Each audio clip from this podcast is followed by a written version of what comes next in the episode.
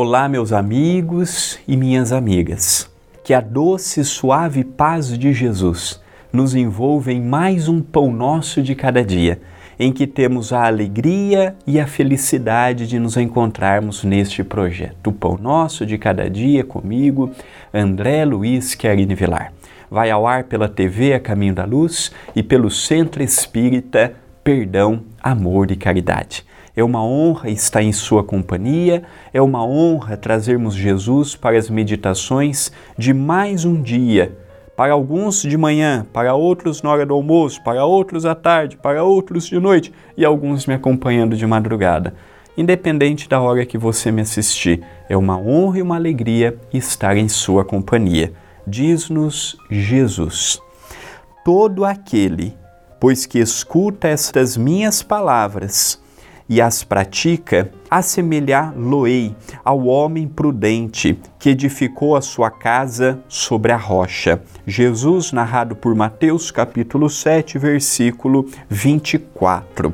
Interessante porque toda a vida de Jesus, especialmente os últimos três anos, que são os anos que nós temos as informações, que nós temos o entendimento do que ocorreu com a vida do Mestre.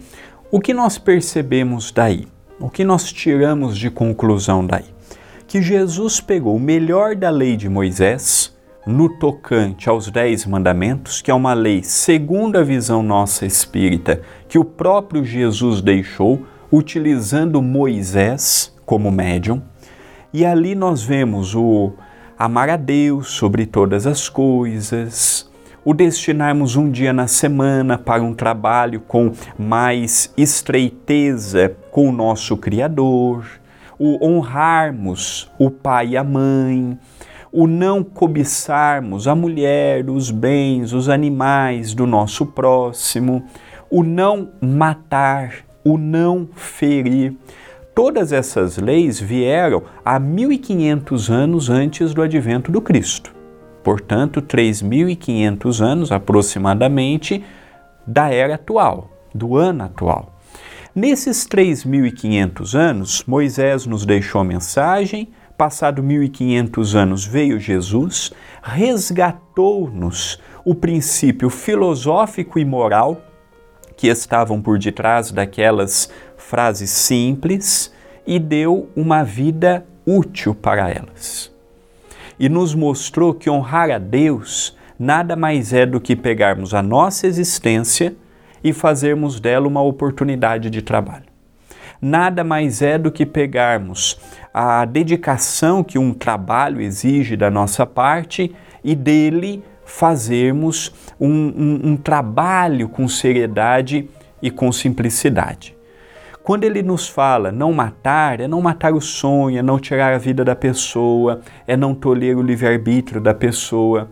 Quando ele nos fala de não cobiçar o que o próximo tem, mulher, bens, propriedades, a vida do próximo, é nós aproveitarmos e vermos a existência que nos foi emprestada. Não adianta eu achar o carro do outro bonito, a esposa do outro bonita, a família do outro bonito. Não adianta eu achar a, a vida do outro melhor do que a minha, porque a minha será essa.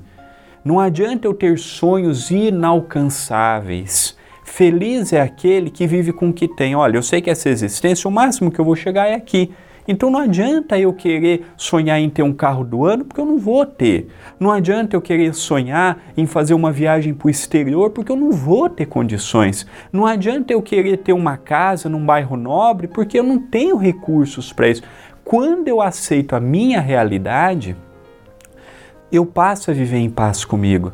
Então, se eu pegar todos esses conjuntos que Jesus foi dizendo ao longo de três anos e que o Evangelho foi narrando, foi deixando, foi lançando uma verdade aqui, uma verdade acolá, um entendimento para lá, e reunirmos e vermos a piedade, o amor, a fraternidade, o sim sim, o não não, a lei de tolerância, a lei de reciprocidade, a lei de igualdade, a lei de amor e de bondade, eu me colocando no lugar do outro, naturalmente a minha jornada ela se torna diferente de antes de eu pegar todos os ensinos de Jesus, misturá-los e procurá-los colocar em prática no meu dia a dia.